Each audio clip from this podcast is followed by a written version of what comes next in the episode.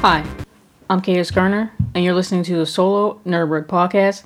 Today, for another edition to Movie Monday, I'll be comparing the film The End of Evangelion that serves as an alternate ending to the original anime series Neon Genesis Evangelion.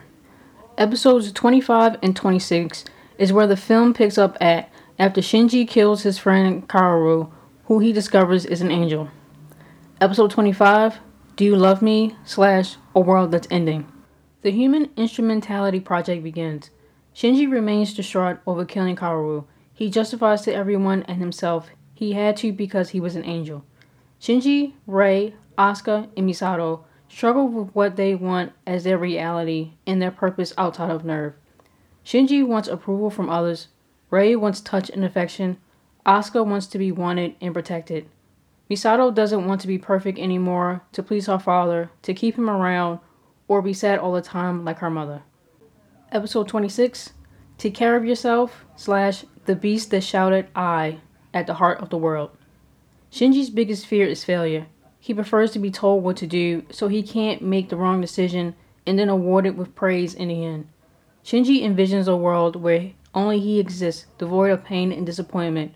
But one person in the world is still one person, and loneliness and pessimism is not all life to live.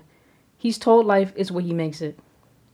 When Shinji witnesses an alternate reality where he's a normal teenager with both of his loving parents and many friends, everyone suggests he can live this life if he wants. Although it can't be this one, he can still have a happy life if he wants. Shinji dismantles the proverbial shell encased around his heart. Everyone from NERV applauds and congratulates him for breaking free, choosing life, and learning to love himself. The end of Evangelion. In this film, Seele wants to confiscate NERV from Gendo after they discover he has his own plans for the HQ outside of fighting angels. First, they attempt to overthrow NERV by hacking the Magi system. Ritsuko reluctantly helps to stop the hacking, but then Seele uses brute force through a special ops team that's ordered to annihilate everyone inside, including the Eva pilots, and destroy NERV completely. Misato saves Shinji from being killed and drags him to his Eva 1 unit for safety. Inside of Eva 2, Asuka awakes to bombs being dropped on her underwater. She weeps for her life. Suddenly, glimpses of her mother reaching out to her with the love, affection, and protection she's always craved from her that revitalizes Asuka's will to fight. She single handedly destroys the Special Ops Forces and takes on Seele's own Eva series that they surprisingly completed in a short amount of time. Unfortunately, that isn't enough. The same Eva series Asuka killed are soon revived. She's then hit with a replica of Spear of Longinus before the series comes and swarms a depleted Eva 2 like a flock of vultures. Meanwhile, Misato succumbs to her wounds after sending Shinji off to pilot his Eva, but dies when her area is demolished by an explosion. Ritsuko knows Gendo wants to trigger the third impact, so she tries to destroy the Magi before shooting Gendo, but nothing happens. So Gendo pulls out his own gun and shoots her instead. Shinji heard Asuka's cries for her mother and how she was there with her as she fought.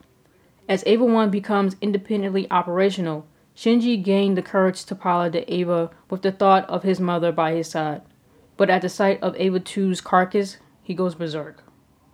In the second half of the film, in what would be episode 26, Eva 1 is taken hostage by the Eva series. Rei rejects Gendo's attempt to merge with her with his Adam and become a version of a god, triggering, triggering the third impact. Instead, Rei merges with Lilith and begins the Human Instrumentality Project with Shinji. Similarly to the original episode, Shinji experiences several possibilities. Some are more explicit than others, including one where he argues and strangles Asuka instead of being childhood friends. Again, Shinji experiences a limitless existence and rejects the Instrumentality Project. Everyone breaks free from the Tree of Life wills to rematerialize an original Spear of Longinus and destroys the Eva series. Afterwards, Shinji wakes up on the beach next to Asuka. There's wreckage of the Evas scattered and Lilith slash Rei sliced in half. For some reason, Shinji starts strangling Asuka. He only stops when she caresses his face and he begins crying. In conclusion, overall, I did not like this movie at all.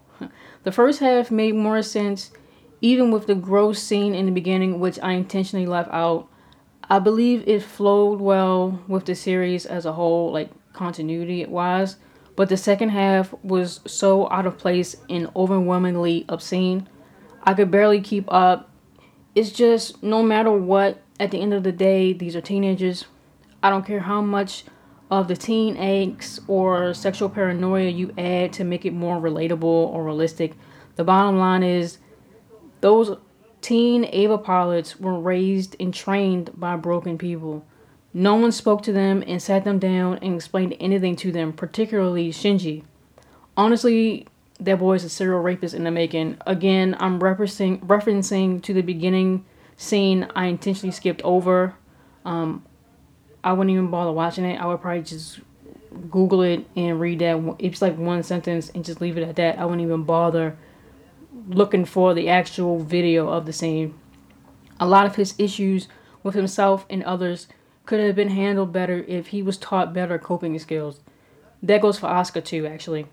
Exploiting children's trauma is not entertainment, no matter how you slice it. After this, I see why they ended the original series the way they did. If anyone asks, I would say stick with the original ending and be done with it.